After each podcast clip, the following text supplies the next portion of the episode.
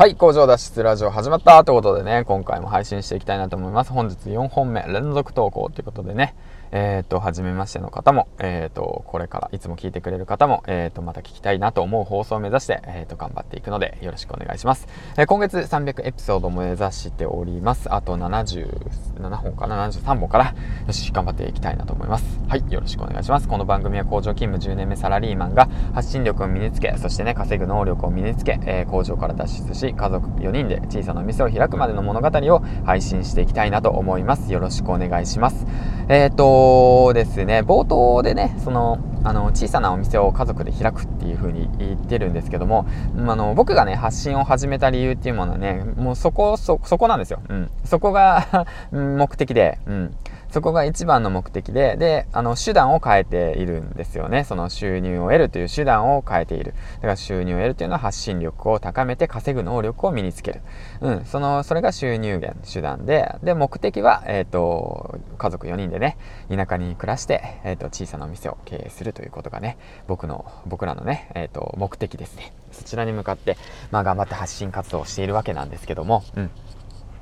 まあ、やっぱりね、目的と手段をね、別にしないといけないなっていうことをね、本読んだりとかして学んだりとかして、まあ、今朝のキングコング西野さんも言ってましたよね。そのアーティストのね、自分の作品、うん、の、なんか収益化させるまでには、まあ、なんか、違う別のルートがあるよねと、うん、でそれを収入源を作って収益化するものを作ってからやってこそその自分の作品アーティスティックなものを作りましょうねっていう風な構想を確かされていたので、まあ、それ聞いてね確かにそうだなと思ってで、まあ、切り替えて切り替えて、まあ、ちょっと前から、まあ、そういう発信をしているわけなんですけども、うん。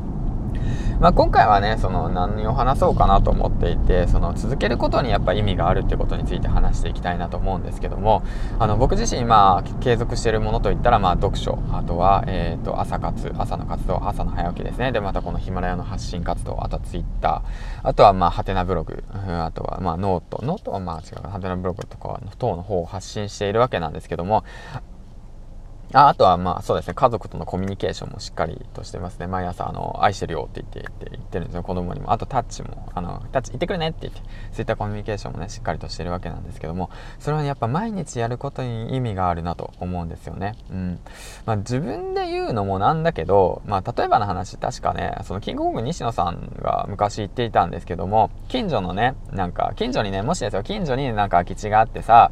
空き地があってな、小さい小学生ぐらいのね、その、小学生がだよ、小学生ぐらいの小学生と一緒やねんか。小学生がね、小学生がね、うん、あのバットをさ、持ってさ、毎日さ、朝の6時にさ、振ってる姿を見てみ、うん、あの見てみって言って、見てみ、見てみてくださいよ。毎日毎日、バッ、バコ、バット、パッパッパッって振ってるんですよ。それをね、もういつも振ってるんですよ。うん。1日目も、2日目も、3日目も、4日目も、5日目も、で、10日目も振ってる。で30日目も降ってる。60日目も100日目も降ってる。で気づいたら3年間1000日毎日降ってると、うん、その姿にあの心を打たれるんだよって言って、えーと、西野さんは言ってたんですよね、うん、たかがバット振ってるだけじゃないかよって言って思われるかもしんないですけど、まあ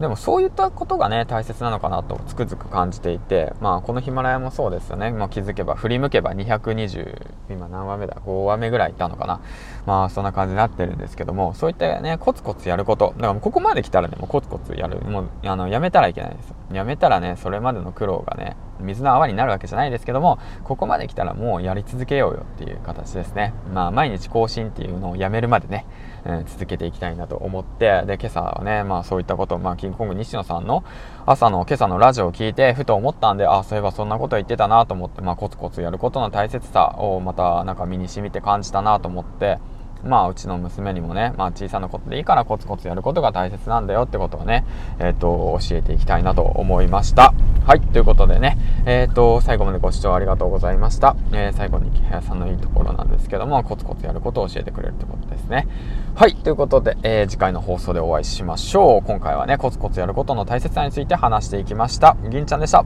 バイバイ。